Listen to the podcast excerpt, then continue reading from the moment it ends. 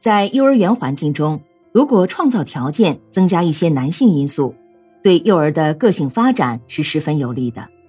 不仅对男孩有利，而且对女孩也有利。当然，在目前，我国还不可能招聘男性公民充实幼儿园的教师队伍，但是却完全可以根据幼儿园教育工作的需要，特别邀请一些男性参与幼儿园的教育工作，例如。请幼儿的父亲参与幼儿园的半日活动，也可请解放军、民警与幼儿共同活动等。此外，还可以从工厂、商店、部队中特邀几个兼职的男性教师，定期参与幼儿园的各种教育活动。这样创造条件，让幼儿接触家庭外的男性角色，来弥补幼儿园的环境的性别偏异。除此之外，更应当从观念上去认识与把握这个问题。中国幼儿教育的女性化问题，大量表现为用女性的观点、方法、爱好教育幼儿，从而造成的过度保护，实际上是女性化教育的结果，最终导致幼儿行为的种种问题，如幼儿神经脆弱、意志不坚强、竞争性差、能力低、依赖性强等等。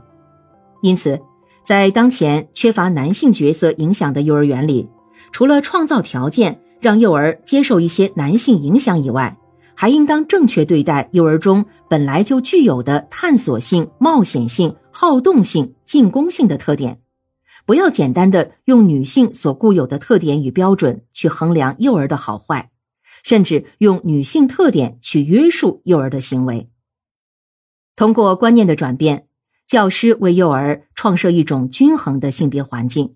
比如创设一种性别角色游戏，开展一种性别角色活动，得到一种性别角色的体验，培养一种性别角色的意识，从而培养幼儿的进攻性、忍耐力和意志力。另外，幼儿园还可根据男女小朋友不同的生理和心理特点，组织不同的活动和游戏，增强角色意识。培养角色能力，在这里，老师不仅仅要承担女性角色，而且在一定程度上扮演男性角色。